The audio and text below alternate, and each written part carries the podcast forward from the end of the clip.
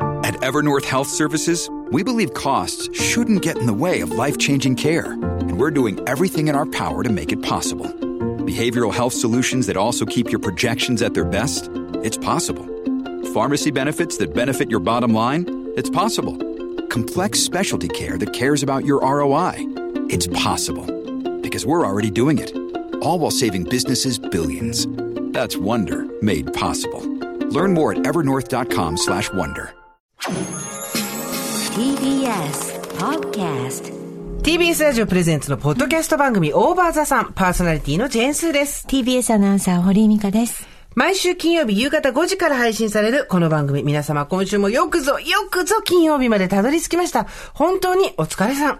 毎回およそ30分、誰が何と言おうと30分を目指しながら、私ジェーンスーと TBS アナウンサー堀井美香さんが語らい、えー届いたメールを読み、太陽の向こう側をオーバー目指していく、そんなトークプログラムとなっております。はいえー今回はですね、番組の最後に大切なお知らせがありますあっていうと、そうですえっ、と、大体番組の終了みたいなはん感じになるけど、それはないです。全然やめません。やめる気ゼロ。もう、世界から電波がなくなるまで我々は続けていく。そうですどちらかが死ぬてかまさ、で です、ね、電波がなくなったらさ、あの、公園でやろうよ。今のほら勝手にできるから家から録音してそうそうそう勝そう手に配信するので、世の中の電波とかが全部なくなっても、公園で、ええあの公園で集おうっていうね。そうですそうです、みんなで。どこにします公園、そしたら。ねえ何公園がいいやっぱですかね大きいところがいいですよね。立川、なんとか航空公園みたいな。そうですね。あの、山とか森とかでもいいですね。そうですね別にうん海とか川とか、ね。北区の飛鳥山公園とかでもいいですよね。いいですねなんかこう遊具にまたがりながらね。まあそそうでれすねぐらいの勢いで行くので、まあ最後にお知らせがありますが、やめる話じゃないよと。あのね、ここのね、リスナーの人たちみんなもうね、目があれだから、目を言わせ、言わせちゃってるからね。はい。あの、ツイッターとかで最新刊配信されましたって言うと、大体5通ぐらいリプライでね、最終回かと思いましたって人がいるん だよね。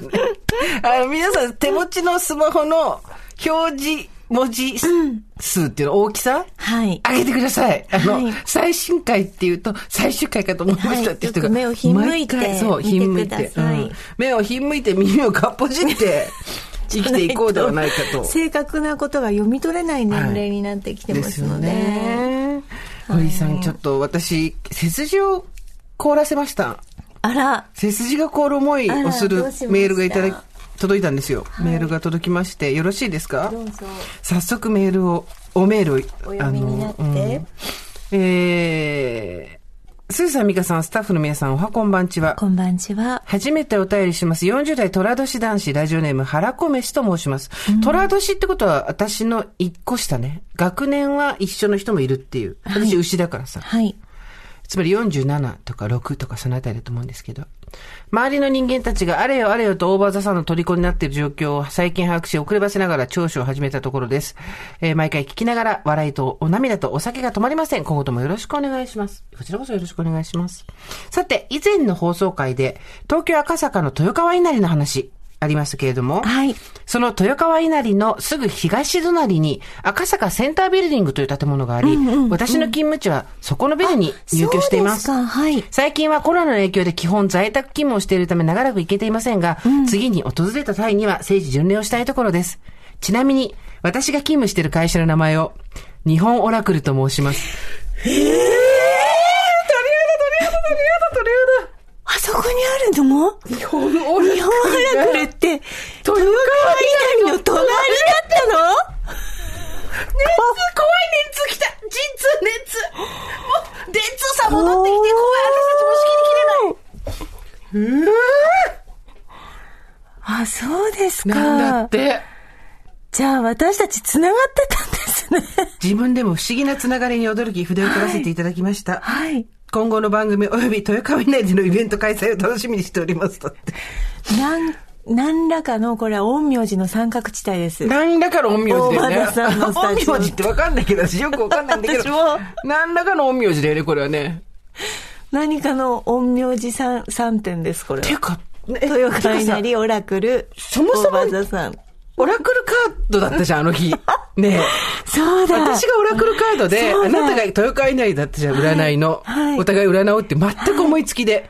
で、私たちはその時気づいてなかったけど、豊川稲荷の隣に日本オラクルがあ った。怖い怖いあ、どうしたらいいのですって。偶然といえば偶然ですが、はいこんな確率で当たる偶然を別になくてもいいか怖なっいていでう。すね。すごいなんか、ただ、オラクルカードと日本オラクルが何の関係もないっていう ね。それは一個ありますよね。そこはね、そこはね、そこは冷静になっちゃダメなとこ。そこは冷静になっちゃダメなと今、こ。はと気づきましたけはど。ってねあれ何の関係もなくないっていう話ですけれども。私たちが言ってたオリンやっぱりオリンパスと オリンポスも関係ないのと一緒じゃん、それは。まあ、どうしてもこうね、全部こう合わせていきたくなるから。なくなるよつ。なげたくなるから、こう、この年になるわとか。そう。だって毎日が24時間テレビだもん。愛と絆だもん。愛と絆と、とにかくもう家に帰った時人類にサライが皆兄弟だからそう。で、キロ、それはサライじゃないもうそうそうそう。駅からの道、桜、風物、誰も歌ってくれないからさ、自分そうでで。すね。あ、ねそうですか。最近いかがですかあ、最近、あ、私ね、あのー、ちょっと昨日、あの、お休みだったのでおう、ずっとこう、先輩でお兄さんみたいに慕っている人がいて、お仕事を昔一緒だった人で、もう57とかなんですけど、その人のお家に遊びに行ったんですよ、おうおうおうおごう家庭に。うん。でさ、なんかちょっと昨日いいものを見て、お、何はい。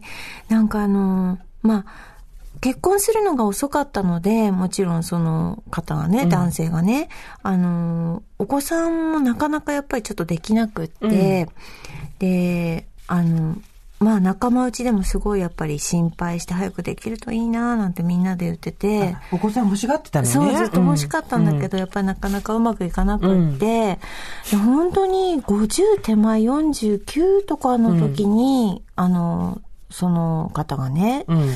あの、できた子なんですよ。うん。でもう仲間内ではもう奇跡の子って呼ばれてて、もうよかったよかったね、つって。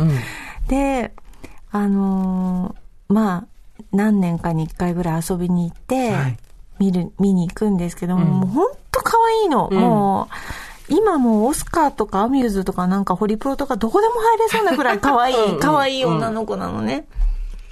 で、昨日一日、あの、その子と遊んでて、そのご夫婦と。んで、なんかあの、帰りに、私ともう一人一緒に行った子がいるんですけど、その子のことを駅まで送ってきてくれて、で、なんか、三人家族なんですけど、そのご夫婦と、その子と、なんか、私たち見えなくなるまで、こう、手を振って、うん。うん。手を振ってくれててあの3人で改札まで送ってきてくれて、うんうんなんかいいもん見たなと思ってほっこりした日曜日でしたっていう幸話せでなす家族はいうんいいなと思って何の背伸びもしてなくて、なんか幸せの物差しがすごいもう決まってて、自分たちで、とっても良かった。で、なんか、もう、早くスカートして、あの、芸能界デビューさせなよとかって言ったんだけど、全然そういう気もないし、習い事も一切別にさせてないし、三3人で、なんかささやかに生きていて、も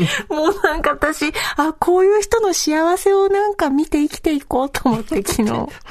はい。自分がやなさいよ。えそこそこゆっくり手垢がまみれて。そうそう。欲に手垢がまみれすぎちゃって、なんかもう本当に、あーなんかこういう、もうずっとさ、あの、改札の奥でさ、あの、パパとママとその女の子が3人でずっと手振ってんだよ。もうなんかそれだけでもう涙出てきちゃ って、こういう幸せっていいなと思 って。うん。本欲、欲にまみれた手垢がもう私たち を当落としても落としても落ちない。シワの一本一本にまで欲が。もうそのなんかその情景見ただけで、ちょっとね、ぐっときちゃったね。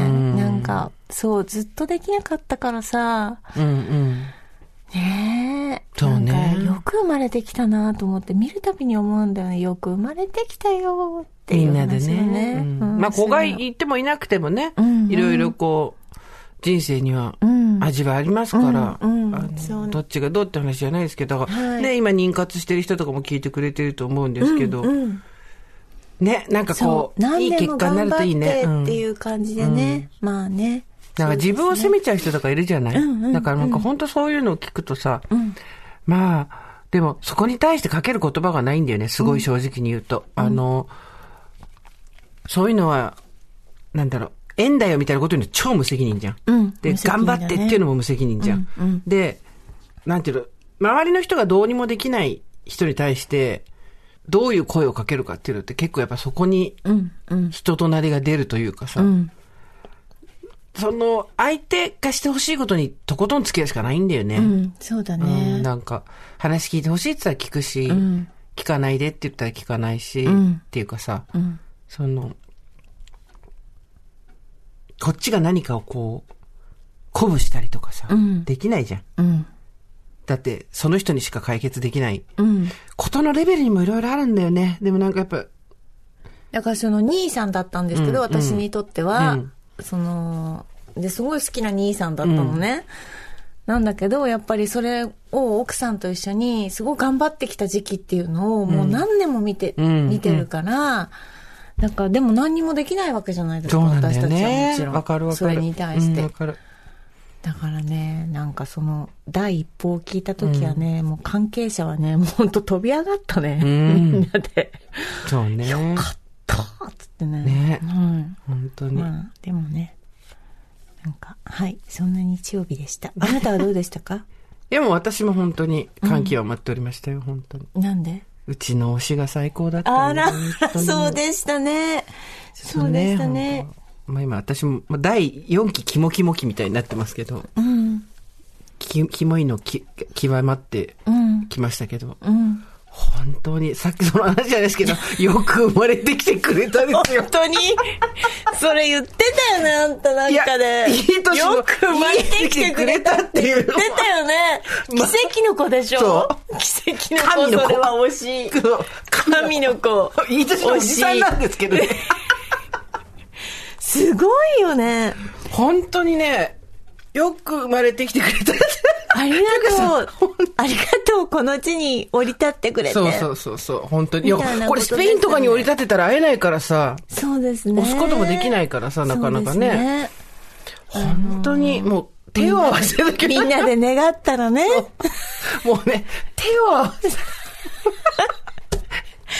いい文章でしたし、それに、あわから、よくわからない。クレアですね。はいありがとうございます。そうでそしうたそうねですけど、あの、あまりにも、はい。ちょっとあの、感極まりすぎて、はい。近隣の方にご迷惑がもうそろそろかかってる感じです。あそうの、ですね。近しいお友達に同じ話を何度もするっていうのを、はい。えー昨日ぐらいからずっとやっておりまして。でも、本当に、あの、降り立った光ですね、彼はね。本当にね、もうね、最高の最高の最高の中の世界一だったんですすよ、ご。昨日はいですよね。本当に、仏像を購入しないとこう、 静まらないよ、これは。いろんなものが。 これ、これ、あれですよ、もう仏像を、なんかさ、掘ったりと掘かさ、るんじゃないですか、やっぱりああれなんかなた掘。掘った方がいいんじゃないですか。掘ると嫌なの。何が掘るの嫌だって、掘ると自分が出てきそうですごい嫌なの。そこの掘った推しに対してのー面影とかで自分のなんかいろんな赤にまみれた欲がええええ出てきそうですごい嫌だから、ええ、なんかもっと、あの、牛久大仏みたいなの建てたい。そうですね。牛久大仏ぐらい大きいので、もうなんかはい遠くからも見える。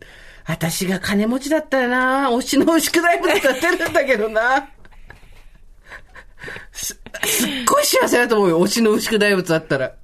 いいですね。で、全然乗っかってきてないし、あなたの推し活も終わったからね。ん何私、私の推し活終わったけど、でもあなたの推しに対してはまだあの、好意は持ってるので、牛久大仏欲しいなと思いますよ、あなたの。ねえ。牛久大仏欲しいよね。いや、でも、推し活してきたみんな持ってんじゃないですかその、牛久大仏が欲しいって。えー、マリア像みたいな推しのそうそう像そうみたいなものですか自分の推しを、はいやっぱ、あれ何メートルぐらい ?30 メートルぐらいあるんですかねえー、あれぐらいの大きさのええ仏像にして、ええ海岸線とかに立てて、家から常に見えるようにしておきたいっていうの は、多分みんな思ってるはず。それ別に家でもいいですよね。家に120メートル120メートルね。 120メートルでそんなの最高じゃん、120メートルの推し。すごいね。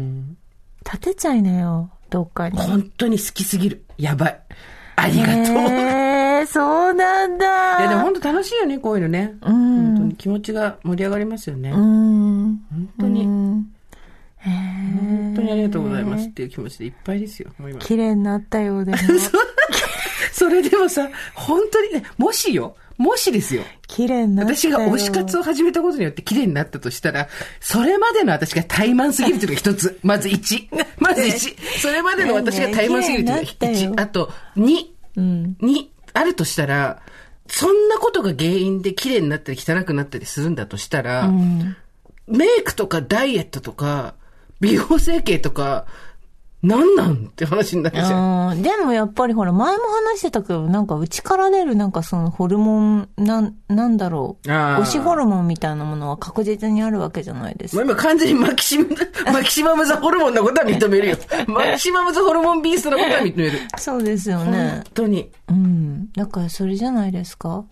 やっぱり綺麗でいたいと思うからエステにも行くし、うんじゃなあそいうとね行かない、行かないわけだもん、私なんてもう別に。まあ、それがね。いや、でもあなたお綺麗よ。本当どうでもええから、何この会話、綺麗を綺 麗。ババアたちがお互いを綺麗綺麗と褒め出したらもうすぐストップだから。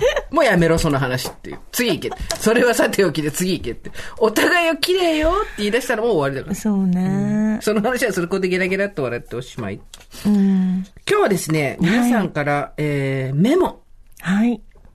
私たちがこの間手帳に書そういてあでるすメモねね。一口メモをね。私すごいこうメモのさメール今い読んでさ、はいもうちょっと ニヤニヤしちゃったんだけど、みんなパスワードメモりす ぎ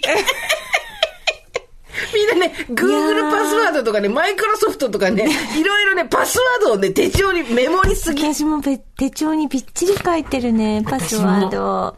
私もそれ読んで、もうみんな、まあ、メモりすぎだよって思ったんだけど、これ私手帳ございます。はい開けます。え、ここに、アップル、はいスポティファイ、グーグルってメモが、やばいぐらい書いてる。だってなんか、すごい忘れちゃうしね。そう。そうでなさんです、よあのさ、例えば、ん堀美香のパスワードが堀だとするじゃん。最初のパスワードが。うんはいで、パスワード忘れました。はいで、次にじゃあ、パスワードもう一回作ってくださいと、堀1にするじゃん。んすると、またそれ忘れました。って言うと、堀2にして、3にしてってやっていくと、もう最終的に、堀12345678910みたいなさ、これ一例だけど、なってくじゃん。はい。はいもうそうなるとメモしないとダメだよね。はいこっちは堀123だけど、こっちは堀 ABC だったりとかさ、はいこっちは堀微、妙に、そうそう微そうなの妙に変えたりしてますから、ね。堀 EE だったりとかさ、はいあの、例えば、Google だったら堀 Google とか、堀 Apple とか、んその、紐づいてるんコンテンツなり、サービスなりアプリなりの名前を自分のパス、名前の後に入れるみたいなのが一番忘れなくていいよって言われたことあるけど、その時には全てのパスワードがもうさ、 いろいろ更新された後が、へーっつって終わったんだけど、っていうのも言われてるね。そうですね、なんかそう、なんか変えちゃうからね。新しいパスワード設定とかでね。そうもうわけわかんなくなりますね、質問何にしてる質問は母親の旧姓です。ああ、なるほど。はい私、それで一個だけさ、解けない謎があってさ、大体ペットの名前とか、ああいうのじゃないだけど、好きだったバンド、っていうのがあったのよ何かそでれはちょっと困りますね。ではい。全部入れても全部弾かれんの。はい。ボンジョビもダメ。はい。ガンズローゼズもダメ。はいはいだじゃあ、もうアイドルかなと思って、中森明菜もダメ。はい。バンドじゃないし。バンドじゃないし、ではいで、つもう思いつくもの全部入れても、全部弾かれたことがあって、結局私自分の好きなバンドがわかんないまま、そのアカウントはなんかすごいめんどくさい、こう、本社とやりとりとかして変えた記憶がある。母親旧姓とかいいよね。絶対もう決まってるもんね。そうです、そうです。変わんないもんね。そう。なんか好きな色とかもね、なんかあれ何だったかしらって。なんかそうなるよね。なので決、まってるものがいいよね。そうなんですよ。そう、というわけで今日はメモのメールをたくさんいただいてますので、こちらを読ませていただきたいと思います。はい。それでは、堀井さんからいきますかあ、そうですね。じゃあ私はい、かおら。願いします。はい。えー、リスナーのダミアンと申します。メッセージをお送りしますので、ご確認いただけますと幸いです 仕。事じゃ ないからそう書かなくていいよ。 29歳の男性。お若い。スーさん、ミカさん、おはこんばんちは。あこんばんちは。ポッドキャストアワードを通してこの番組であったのは初夏のことでしありたがとうございますお二人のありのままの自分を肯定してくれる温かさに救われてリスナーの皆さんの人情味あふれる人生との向き合い方に涙し筋トレ中に聞いていた際には笑ってバーベルが上がらなくなってしまっ気をたつけことて気をつけてうはん一度や二度ではありませんさて先週の放送で話題に上がっていたメモの話ですが私は iPhone のメモアプリを使っています日常的に見聞きする印象的な言葉何を歌えばいいか迷わないためのカラオケの歌える曲リスト、うんえー映画館の劇場ごとの個人的に一番見やすい座席など、へーえーどこだろう、賢いうんことあるごとにメモをしており、はい。今や私を構築する取扱説明書のようになっています。あ、いいじゃないですかね。今日はそんなメモの中から、僕がこれまでの人生で出会ってきた苦手だった男、かっこ僕はゲイですが、と、えー飲み会で友人がふと口にした浅そうで深いセリフをご紹介させてください。 そんなもんまでメモってんだ。はい。すごい。まずは、私はこれまで出会った苦手な男です。はい。はい。1、カラオケで一番のサビが終わったら勝手に切る男。 あ、いるね。自分のならばお好きにだけど ね。まあでも。ねいるね。さ一番絶対終わっちゃう人いるよ。そう、あの、だからイントロで待ってるのが苦手っていう人がいましたよ。え、じゃあ、あ、インどトいロっつて切んいうのか、イントロっていうか、その感想の歌ってないところはいはいはいはいはいはでい、あそこの座持ちができないから切っちゃうって言ってました。そうなん、はいせっかちさんね。ねえ、あの時にこうマイク持ちながら何やったらいいかわかんないかなって言ってましたよ。なるほど。はい。続いてです。セックスをソリューションという男。 いるのいる聞いたことないなソリューションしようよっていうことでも解決しないじゃん。セックスが一番解決から遠いでしょ。えー、なんかさソリューションっていうなんだろう、解決さ、すセックスって解決わかんない。セックスって解決なのかなソリューションではないよね。んどっちかっていうと。ゴールでもないしね。うん。どっちかと複雑化するための。うん。まあ、その性欲を満たすっていう意味では ソリューションだよね。んだけど、関係性においてのセックスってのはやっぱりなんか難しくなっちゃいますよね一。回挟むとね、一回挟むとね。大変ですうよん、本当に。はい。さあ、続いて飲み会での友人のセリフです。クエスチョン男子は優しそうに見えて証拠を残したいだけ。何言ってんのクエスチョン男子とは何がいいどうするといつも疑問形で返してくる男性のことで、こちらに選択肢を与えているようにみ思いつつ、実は責任を押し付け、後からお前が決めたからねって言ってくることが往々にあります。ああ、なるほえーどね。面白い。クエスチョン男子。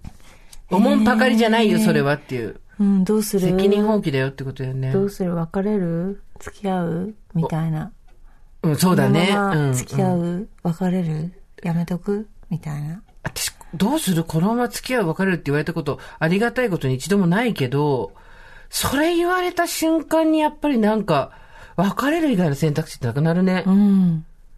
あなたはどうでしたさいのっても話だよね。さも自分が私が決めてしまったかのようになるもんね。うで、ん。自分はラッキーラッキーだもんね。んお前が決めたんだから俺責任ないよってことだうもんね。わークエスチョン男子。へーすごいやり方ですね。 架空の人物が私たち激怒りしてるって。いやでも、何これなるほどね。でも、あとほら、こ証拠を残したいだけっていうね。はいいう書いてありますよ優逆に。しそうに見えそう見えるね。俺が言ったんじゃないからねっていう証拠を残したくないっていうのもあるけど、もう一個私すごいなと思ったのが今聞いてて、はい証拠を残さないっていう手方法もあるんですよ。なぜなら、クエスチョンをしていくことで自分の趣味思考とか一切言わなくて済むわけじゃないですか。うん。そうするとこういう人だっていうのが結局最後までわからないっていう、うん。証拠を残さないという意味でのクエスチョンなしってみますね。うーん。何男子が好きです か何男子、何男子が好き何男子ですか何がいるの何がいるのって。まあ、そのさ、メニュー見せてみたいなのやめてもらってい いね。何でもあんたのためにメニューがある世の中じゃないんだよ。今日何があんのみたいそなう。そう。今日何食べられるんですかみたいな。何がおすすめメニなューのはね、冷蔵庫の中見てみろって話ですよ。もう男子とか忘れたわ。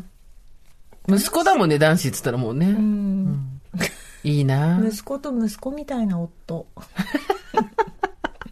二人、あれ増えてるマジックでれれれれれ息子が増えて本当る息子みたいな旦 那。息子が二人。おりまクしてエスチョン男子。あ、な、何男子がいいんですかいや、なんやかんや言って、やっぱり可愛げのある天真爛漫な人がいいですへね。ー。なんかそれが一番な気がしてきました、最近は。うん結局、いろんな条件とか、で、なんかこの間さ、友達、ちょっと若い子たちが喋ってて、ええ。男女で。で、話聞いてたの横で。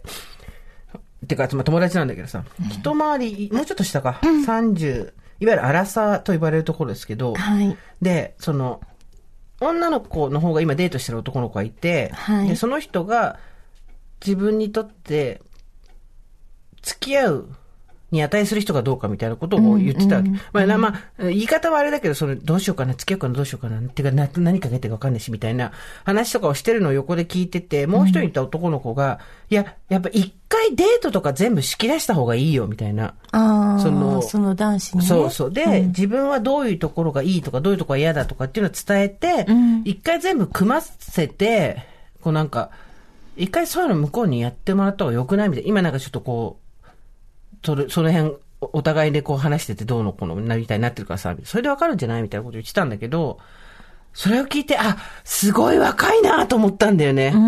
何かをさせることで相手を試すっていうのは、本当は一番やっちゃいけないんだけど、そうですね。 30とかやってたじゃん。はそのあ。、ああ、なるほど。あなた結婚したからな、もうな。はいないよな、多分な。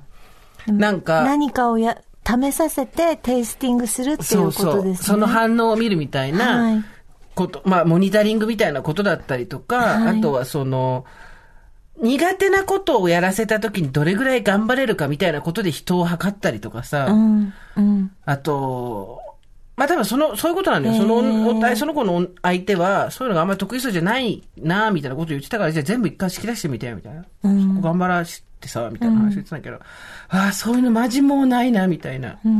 まあ、お互い、もうあの、助け合って、助け合って生きていきましょう、みたいになってくじゃん。そうですねでもなんか結果本当にあなたどういう男子がいいって言ってましたっけ天真爛漫な、天真爛漫かそう、憎めない男子です。天真爛漫か。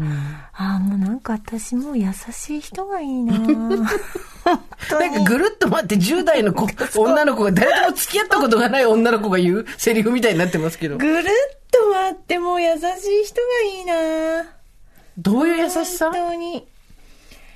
ええなんか、何 なんでやさぐれてんだよ、ちょっと。誰に冷たくされたんだよ。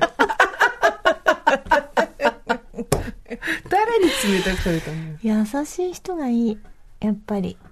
一周回って。一周回って優しい人、うん。人生4周ぐらい回ってる私たち。衛星みたいなもんだよ。ずーっと4回同じぐるぐるぐるぐる。回ってばっかりだよねひまわり。ひまわりって知ってるから。ひまわり知ってるか知らないかでさ、その人の年代わかるよね。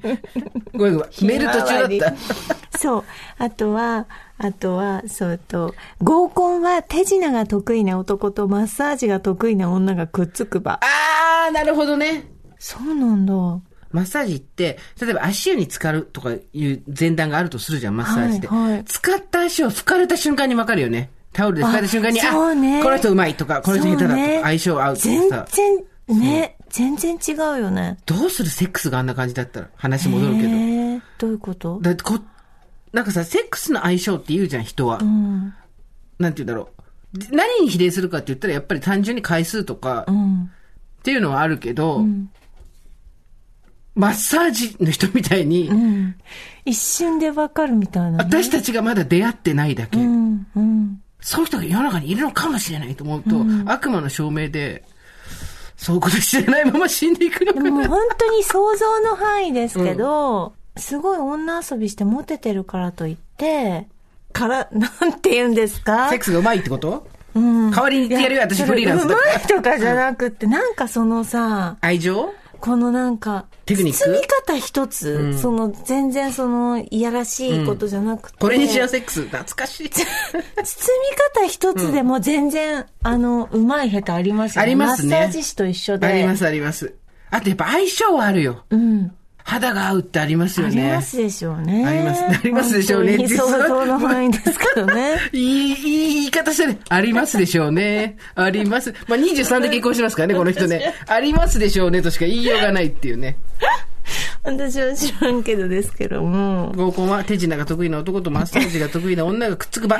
あとは、ドッジボールが上手い女子は結婚早い。え、私めちゃうまかったけど、 全然ダメだったけど。何の根拠で、ねどういうことどういうことなのボールが飛んできて逃げる、逃げる、え、当てるってことじゃないのう当まいって。てる方を あ、あごめんごめん、そこの差かも。なんか、最後まで残る、つまり当たらないっていうはいことで、この人はドッジボールの強さを言ってたんだとしたら、はいわなんとなくわかるけど、私はもう外から人を 当て殺すことしか考えてなかった。今、今すごいですね。私あはただもう、に、逃げま、逃げ窓リスだった逃げるそう逃げてる方を想像してたから。まあ、こういうとこだよね、結 局ね。こういうこと。こういうことです。えー、そうなんだ。そうですか。ドッジボールが上手い女子は結婚早いよ ね。あなたそうだったんじゃない逃げ窓リスで。あ、まあ逃げてましたね。ドッジボール自分から当てようって思ったことなんて一回もない ですね。私なんかもう当たりに行って外からだ、刺しに行ってたからね嘘でし。ょ本当本当いやーとかじゃなくて、もうなんかとりあえずバーン当たって外行って、ボール回せバーンよバーンバーンバーンダイヤモンドにガンガンガンガン回してもうバーンって。私もう逃げて逃げてひたすら終わるのを待つ、終わるのを待つって感じ。あでバスケットボールとかも本当球いらないの、私。ー。何してたのえだから、左と右と走って走 って。ただ、見つからないように、ないよ見つからないように、もう本当苦手だった、バスケットボールとか。球技が苦手なのなんかバレーボールとかは好き、あの、えー大丈夫なの、うんうんだって、決められたポジションがあるじゃん。はいはいはい。そこから出な決くめらてれいいかたポらね。ジショうんンで、自分の半径に何メートルかに来たのを処理すればいいわけじゃないですか。あの、はいはいとか言うのがもう本当に嫌だったの。取りに行くっていうのがダ嫌メだなのっね。た。嫌だった。なるほどね。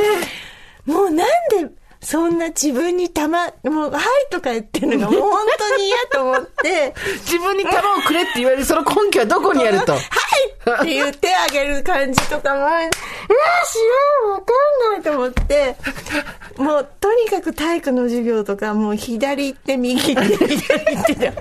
走ってるだけ。走ってるだけだったすごい性格表すね。そのババレーボールを自分の決められた範疇だけ処理すればいいってえ、いうだっふうてに。別にレースの人とかさ、ライトの人まで行く必要ないじゃん。っていうふうに表現する人初めて見たけ どね。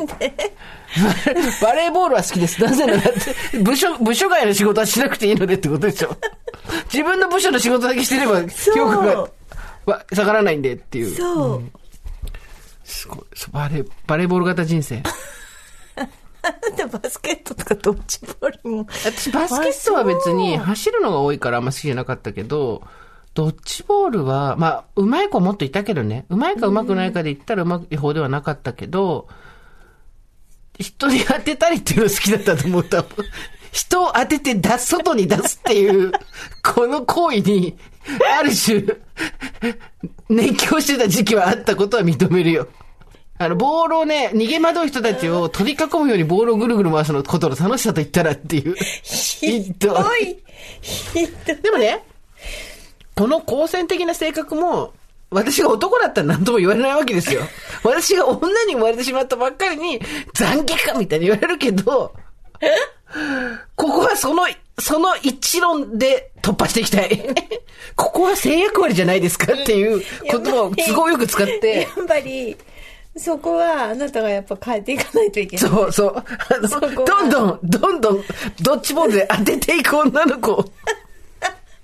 当てて出していくからね。そうそう。当たってだ、出るとかいう子もいたからね。私もちょっと真似したことあったけど。え、当たって出るってどだうからな、自分が中に行って、そああ、だから外で当てたいそうそ人うになそりうたいそかうそうら。。であわざと当たりに行って、で、ほら、なんていうの、自分で中でボールを取って当てるってこともあるじゃん。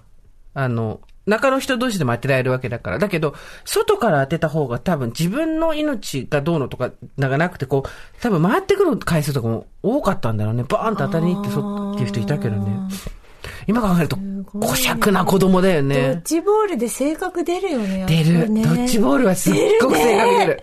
一番出るかも。うん私大体ラインギリギリのところうろちょろ、うろちょろしちゃった もん。真ん中も行か行かなないい。で怖いから。どっちも俺は性格出るわ。出るうね。ん。でも当たったら当たったでいいやと思って、ずっと。いた、そういう女子。すごく嫌いだった。そういうことに対して一生懸命な、ドッジボールなんかどっちでもいいやっていう人は本当に嫌いだっ違うんよた。。違う。どっちでもいいやじゃなくて、ドッジボールのどっちはどっちでもいいのどっちじゃないよ。ドッジボールとか別にどうでもいいしじゃなくて、もう、怖かったから、自分を守るためにどうしたかっていうと、もう線ギリギリにいて、あんまり線ギリギリにいるとあた当ててもなんかパシッとしか来ないじゃん。あー真んはいはい中はいにいるとすごいやつガンってくるじゃうんうんん。で、なんか、すごい狙ってくるじゃん、真ん中にいると。なんか真ん中は絶対いなかった。これ性格の差が出ますね。あるね。これまたしても、こう、私が不利な条件立たされてる気がしてしょうがない。ああいつ残虐って いう。でも、なんかそういう子たちもいっぱいいたからね。そういうね、ちゃんと、ちゃんとやってる子も、ダミアンさんでした。いはい。どうでしょうこちらの方もいただいております。お名前、カプチーノさん。おととい、自分が仕事中に書いたメモを見返していたら、社長を消すという5文字が現れたわけ怖いで、よシュレッダーにかけました。決済申請の職務分担の資料を作成する件のメモだったので、なんとなくわからないくもないですが、脈略もなく人に聞くわけにもいかず、全く記憶にないので、ちゃんとけけ社長を消したかどうかの確認もできていません。だって。社長を消すっていうメモ出てきたらすごい怖いね。なん、なんかの、なんかの業務で社長っていうね、欄を消すっていうっていうこと話だったなろんうねでしょうけどね。ちょっと、はしょっちゃったんだよね。そうね、そうね。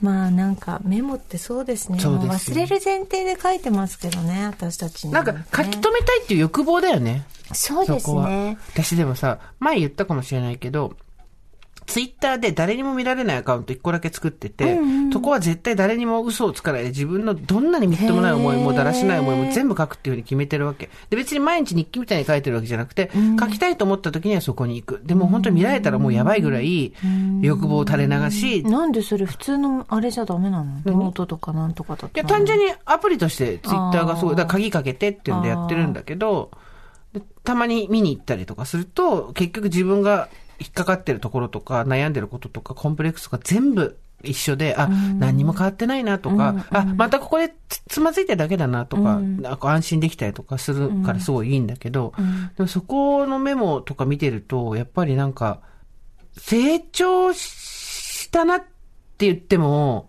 本当に螺旋階段みたいなもんで、同じとこもう一回戻ってきて少しずつ上に上がってくる。直進で何かが変わるとか、いうことはなくて、ん3歩歩いて2.9歩下がるみたいなさ、うん。感じの、もう10年ぐらいやってんねそれ。うーんあるんだけど、10年前のとここう、辿って見てみたりすると、同じこと同じところでつまずいてる。へー例えば誰かに言われた一言が、ものすごく響いて、落ち込んで、人を悪く言って、で、そういうことを言ってる自分に悩んで、よし、前向きになろうまでの活用が全部一緒みたいなさ。ずあ、結局私これを繰り返していくんだな。そうするとだんだん腹もくくれるようになるけど、あでもなんかそうやって溜まってるのいいね10年ぐらいに、ね、そうなの。メモと違って忘れないかわら、そうなの。るねメモって書くとどっか行っちゃうからさそうなの。何書いてたか分かんなくなっちゃうのよねシステム手帳とかに1年ごとに書いてても見ることないし別に10年前のシステム手帳そうだよとかね保管はしてあってうも、んそう。だからやっぱり、同じフォーマットにずっと書いていくってことが多分、だから3年日記とか10年日記とかすごいいいと思うんだけども、同じフォーマットに書いていくってことが大事なんだと思うんだよね。うんあいいですね、私もやろうかななんかのメモになんかのアプリで、あ、多分あると思うから、もっとそのかなんか、感情がすごく揺さぶられた時だけ書くようにしてんの。だかうんらさ、こう、ちょっと前とかだと、すごい自分で可愛らしいなと思うんだけど、推しの活動を、最初意味がわかんなかったから、自分なりにこう理解しようとして、こういうことなのだろうかとか、これはこうでこうなんじゃないかみたいな思いつきメモいっぱい書いてんだけど、す最初はすごいトンチンカンなこと書いてるわけよ。それがだんだんだんだん徐々に、こう、なあ、私が触っているのは象であるっていうのが分かってきて、この大きい耳は何だろうこれ、なんだ、これはなん鼻なのかみたいな話が、だんだん象を触ってるんだなっていうのが分かってきて、少しずつ、こう、今思ってることに近づいていく過程とかが見えて、けなげやなと思って、へーそうそうでも残しといてよかったよそういうのうん。やっぱりのなんかだレコードするって意味にはすごくあるんだよねうん。忘れちゃうからこそだけど、うんそうだね。なんか書くことで本当にでもなんかまとまるしね。一応ね。一応ね一応まとまる、一応まとまるまとまるってことが大事ですようん、そうです、そうです。えっ、と、おばさんネーム、童顔のカモシカさん25歳です。あ、若まいなた若い方ありがとうございありがまとうすご。ざいますスーさん、ミカさん、おはこんばんちおはこんばんちはは。自分は今1ヶ月ほどの入院生活中でお、退屈な日々を過ごしていおます。疲れはい。うんそんなある日、スポティファイでオーバーザさんがおすすめ欄に出てきたことから番組を知って、ありがとうございます今では毎日一人でクスクスしております。スーさんとミカさんにご相談があります。はい年上のお姉さんへの食事の誘い方です。うんこの方は、えっと、女子なのかしら、その方は女性で職場の元上司です。うん年は自分より20個ぐらい裏で、二人、お二人と同世代です、はい今は退職されてしまったのですが、在職中は当時新卒だった自分に、楽しくやってる、無理してないと都度気にかけてくれて、退職された今も時々仕事の関係で会うと声をかけてくれます。ですが、同性ながら不思議と惹かれてしまうその方に、いつも緊張してしまい、なかなかうまく話せません。夏頃にやっとの思いで LINE を教えてくださいとお願いしたところ OK をもらい、涼しくなったらご飯に誘うねとのメッセージいただきました。うかうかするあまり、涼しいっていつだろう早く行きたいと気持ち がせいてしまう自分がいます。年しかだから誘うのは失礼じゃないこれは待つべきかそれとも20個下って上から見たら赤子すぎるのかと頭をぐるぐるさせております。その方と同世代のお二人は、年の離れた先輩や後輩とどのように関係を築いているんだろうと思い、ご相談させていただきました。話は変わりますが、手帳に書かれたメモには、願いは大抵叶わないとありました。25歳。 25歳 おいおい叶うぞ大叶う丈ぞ夫 だよ願いは言って。まだ25だよ。まだまだだよこっから叶うんだよ。叶ってなかったよ、別に。 25の時はそう、。私たちもね、うん。あのー突然の相談、はい。動画のかもしかさんですけど、はいもし25で20年上の人と食事に行きたいんだったら、頼むからバンバン誘ってくれ。そう。本当にそう。もうね、我々から誘えないんですよ。本当にそうなんだ5よ。個下でもいい。誘ってくれ、頼む。だかねえ。らね、私たちはもう、あの、ガンガン先輩たちに誘ってもらえる世代だったんですよ。20代の時。おい、飯行くぞ、おい、飯行くぞ、つって、断ったらダメだとか、なんだろう。断ったらダメだって言いながら行くの楽しかったりとかっていう世代だったんだけど、自分がその年になったら、そういうのは、ハラスメントになるんでダメですっていうふうにそう、徹底して習ってんですよ。うん。だから、誘ってもらわないと、うん。よっぽどじゃない限り無理だよね。うん。失礼とかないから。うん。本当に喜そうです。んでおごるから。はい。本当お願いしたい、そこは。で、なんか私たちも20年上の人とかって、んこっちから行きますよ行ね。く。で、ここはなんと行なきたくい通過なんだよ。もう40と60は、同じせ時代をなんとなく過ごしてきたから、こっちから誘っ、向こうから誘えない。で、こっちから誘う。で、別にどっちもハラスメントにならないとか、向こうから誘われる、行くとか、まあ自然にできるよね。下は無理。うん。下はやっぱり誘ってもらわないとちょっと難しいですね。で、LINE も来るって言ってたけど、もう40過ぎてたら、なんか、適当に返したり返さなかったりもできるから、好きな時にしたりして大丈夫です。ほん、頼むから年上に気使わないで。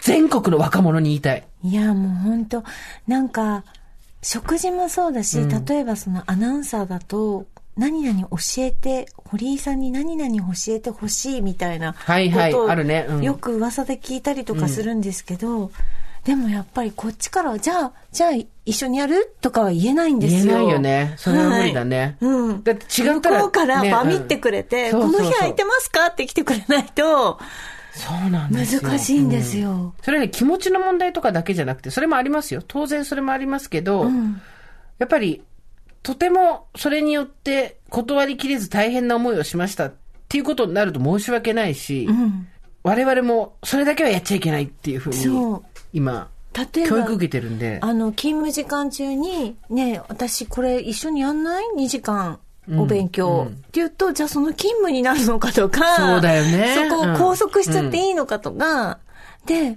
向こうはあ「ありがとうございます」って言ってて本当にこれはありがとうなのかとか考期待えでちすゃうごから。飯とか、本当にみたいな、うねん、そうえとが一周回ったら、我々はもう何も手出しできませんわ。いやでなんかそこで言うと、今あの本当に国民的のなスターになってしまわれた田中みな実さんとかは、はい本当に来てくれますよねあの人はちゃんと自分から誘う人ですね。どんなに私たち忙しがくてもおばちゃんであろうと、うんそう 単なるあれであろうそとう美香さんってもういまだになんか言ってくれたりするんであと、いつ空いてますか何日ですかっそてうちゃんそうとそうそう場見ってくれるし、仕切ってくれるし、忙しい彼女から言われるとこっちも負担になってないんだなっていうふうに、あそっかじゃあなんか行く行くって行こなうるって感じでね、うんうんそうなんですよそうよで後輩が決めてくれると嬉しい嬉しい。大体この日空いてるんですけどこうですか、みたいな感じでね後輩から、まさかこんな中年になると思ってなかったけど、後輩とか、いわゆる年の下の人たちから、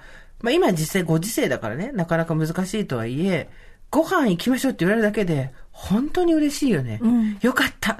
ここにも居場所がある。みたそいなう。き、嫌われてないっていうね。ただ私は久米さんに今まで20回ぐらいご飯行こうってメールしてんだけど、一1回もその件に関して答えは返ってきてないわかる。私も久米さんにメールしたこと、美香ちゃんの10分の1ぐらいしかないけど、返事返ってこなかったこと しもあるし、うん。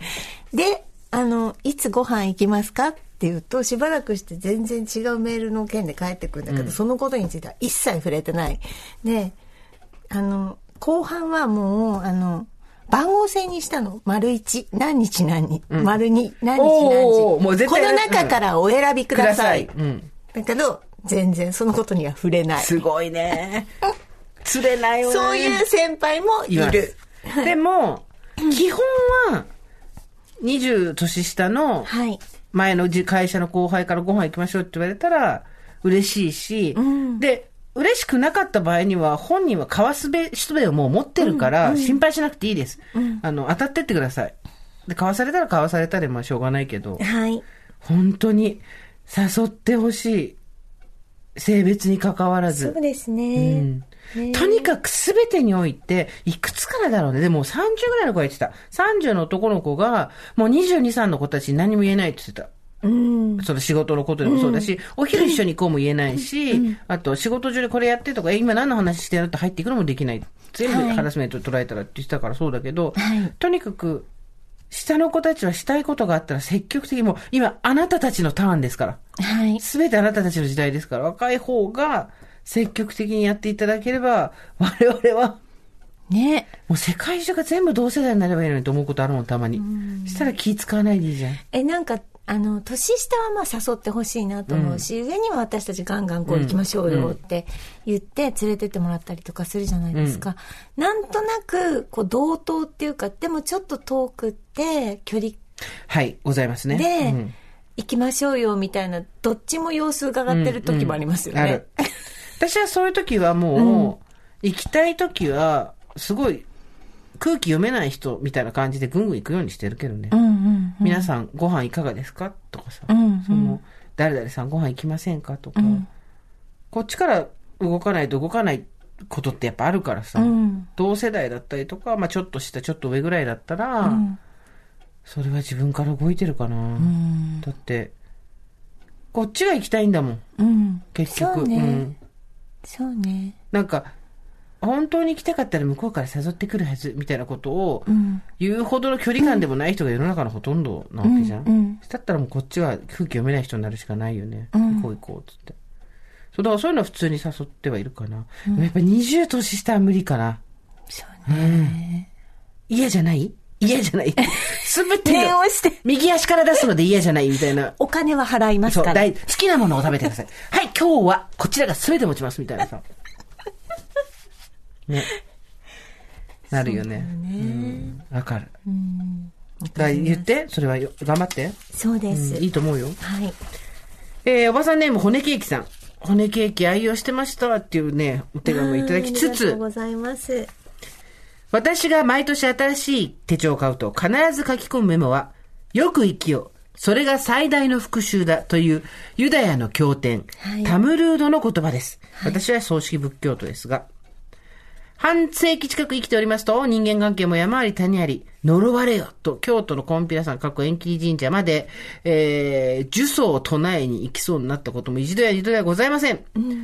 えーそんな時、よく生きることが呪いたくなるほどの相手への最大の復讐になる。という言葉がどれだけ私を救ってくれたことでしょう。他の皆様、手帳にどんな言葉を書き留めていられるのか楽しみにしております。季節の変わり目、どうぞご自愛僭越にお過ごしください。骨ケーキよりとあいうこらとで、あ、りよがとくう生ごきざいてます。復讐になるっていう。そうね。はい。なんだっけ、そういうユーミンの歌あったよね。なんか、幸せはあなたへの復讐みたいな。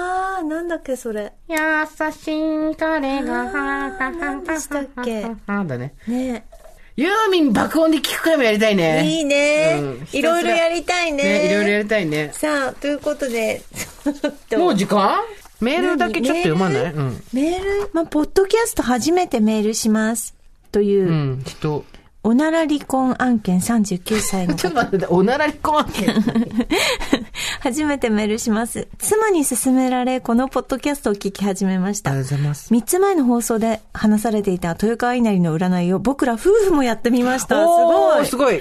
地方在住でコロナ禍でもあるので、メールでの鑑定をお願いしました。うんあ、すごい、そんなことを。なるんだね占い師はもちろん今井さんですということ で、私、なんか、今井さんって言ってな、なんか言ってなかったよね。今、今とかぐらいしかやってなかったんですけど、もう皆さんなんか今井さんご指名でやってるらしくって。あらまうんはい。妻は木金召喚。僕はなんとスーさんと同じ金水召お喚でーしうんた。そして江藤淳の名も出てきま した。今井さん江藤淳好きなの。好きだよねうんはい。ただ、自分の人生を振り返ってみても、今まで文才あるねと言われたこともなく、文章を書いて褒められたことも記憶にありません。このメールが番組内で読まれたら、金水召喚の自分を少し信じてみようかなと思っております。鑑定メールに色々と市中水面の用語みたいなのが書いてあったのですが、よくわからないので、コロナが落ち着いたら直接話を聞きに行きたいなと思っております。ということで、まだまだ暑い日もありますが、ご自愛ください。ということでございます。あの、というわけで、はいえっと、豊川稲荷と私たちっていうメールがえね、え今日いくつか届いてましたけれども。そうですね。はい。そしてもう一つですね、この前紹介しました、えっと、カランコンマニアさんについて、カランコンの。あカラコンねうんはい。うんえっと、結婚突入、2年目突入アラフォーのおばさんネーム、犬氏の妻と申します。犬氏。犬、はいい犬だよ。あ、犬主。犬主の妻と申します。犬主。今回は初めてメッセージいたします。前回のエピソード50を拝聴しておりましたら、なんと夫の話題が少し出ていたので嬉しくなってメールしました。うんうんカラーコン界隈で有名なカラーコンマニアのカラーコンさんがお話しされていたタモリクラブですが、その時、犬クソ看板撮影家として街にある 犬の糞の片付けを注意する看板の写真を撮影していたのが今の私の夫です。すごい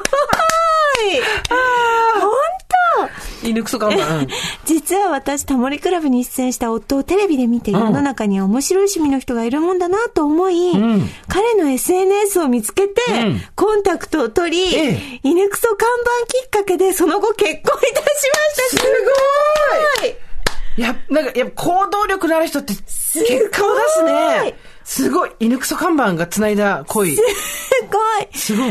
彼との初デートはマニアフェストというイベントでしたよ。うんあの、あこんなそうだマニフェストいがどろうんのなこうだメよねニア、ママニフェニアが集まるという、マニアフェスタ。今はリアルイベントは残念ながら中止ですが、オンラインでもイベントをやっておりますので、ぜひスーさん、ミカさんも参加していただければ、良き出会いがあるかもしれませんあらまあ。あなあた、ら次の推しが見つかっちゃうんじゃない気候も涼しくなってきましたので、気分転換に街に出て小さい秋とお気に入りの犬クソ看板を見つけてみてはいかがでしょう か。皆さんもご自愛くださいませ。ということで、いや、すごいね。ええそんなことあるんだねだ。ってカラーコーンでね、あの方もなんかあれカラーコーンの方は旦那さんとどうのこうのじゃなそかうったそかうしそうら。そう。そのこで知り合ったんだもんマニアあフェねスで。そう。やっぱマニアの集まるところに行けば、出会いはあるのかもね。そうなんですよあとやっぱ積極的に SNS で話しかけていく。そうですね。そこですよね。素敵あ二りがとう人ございでます看板探しに行ってるのかしらね。うんいいということで、情報いただきましたまあ、マニアフェスタということもありましたけれども、私たちもあれですね。そうですね。はい私たちも、フェスタをついに、はい。マニアフェスタを。マニアフェスタをついに、マニアが集まるマニアフェスタをついにということなんですね。はい。番組からお知らせです。はいついに念願のオンラインイベントが開催決定しましたはい。題して、オーバーザさんオンラインイベント、プレゼンテッドバイサボリーノ。まあサボリーノっていうのがもうぴったりです、あり我がとうご々ざいに。ます。はい。えー、開催日時はもう満を持しての10月17日日曜日の夕方5時からでございます。参加費は無料です。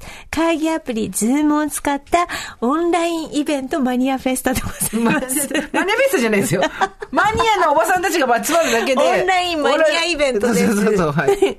ただごめんなさい。あの、ズームということで、あの、参加いただけるのはそうなんだ100ね人限定ということになります。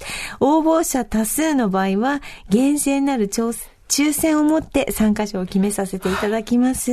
以前の配信でみんなでパックつけてやりたいねっていう話をね、はいそうですねフェイスパックしながら。ということで、はいサボリーノさんがパックをですね、えーご用意してくださるということで、ありがたい、言ってみるもんだ。そうあですりねがとう、サボリーノさあの、ん。 100枚バーっと皆さんのパックつけた顔で一回写真をパチリとそうそう写そうそうしたいねっていう、パックをつけて、ちょっとオンラインやってみたいっていう話でございます。ということで、パックをつけた姿の撮影にご協力いただけるかどうかなど、参加にあたってる注意点があったりしますので、はいえーこちら詳しくは TBS ラジオのイベントページをご確認ください。はい。イベント参加の応募もそちらのサイトで受け付けます。大場さんのとツイッターのトップに固定ツイートを貼り付けておきますので、そちらもご確認ください。はい締め切りは9月30日木曜日の午後11時59分まで、シンデレラがまだ魔法の靴を履いてる、素敵履いてるでございますよ。はい。ちょっと私たちも爪を研いで、ねえ10月17日に合わせていきたいなと思っておりますので、はいまあ中年の美容を中心に皆さんと同じ目線でトークということ で、ねえ、何、何しましょうかね。ねえ、どんな話しましょうかね。ねえ自なん由かちょ研っとね究があったりとかそうですね。はい。美容に興味のある方が、はいあの集まってくださると盛り上がるかななんて思っておりますけれども。はい。えー、さながら大規模なリモート会議のイメージということで、おばサミット。そうですねというあこのとになりますか性別は問わずおばサミットってことですよね。そうですあの、心におばさんが住んでるかどうかだけですから、問われることはそう。ですおじさん、おばさん、あの、若者。そうですね。心におばさんが住んでれば、あなたはおばさんです。このそう日だけではす、。そうです。はいは。いということで、皆さんのご応募をお待ちしております。ねえオンライン上でございますが、皆さんとお会いできることを私もとても楽しみにしております。はい。なんか、い、いつかまたあの、ね、今回オンラインですけれども、なんかリアルでもいつか集まりたいですね。はい。ちょっと今、ガンって音出しちゃってごめん。バンって、なんか、携帯もつけちゃった。ごめんごめん。リアルでも皆さんとリア集まルりたでいですね。そうそう。はいだから、あの、ほら、鍋、鍋大会とかしたいねっていう話をしてたコロナ禍が終わんないとでき ないね、鍋ね。変一わら人ず一鍋みたいなやつ、ね。変わらずねいや、ていうかさ、違うね。これさ、コンロ、コンロみんな用意して、勝手にコンビニのロータ鍋を目の前でまたズームでやりゃいいのよ。ズームで、みんな、何鍋食べてますつって、これ好きや、好き、ななんだよ それいいね好き焼きですとかさ。それいいねそう、みんなで勝手に鍋食べてればいいそねれ。いいね。そう、鍋、鍋っこ大会しよそうよそうそう、鍋っこ大会ね。延々とこうやってふざけて生きていきたい。いいですよねねなんか何食べてるかも教えてほしいですね。そのオンラインイベントそう中ですにね。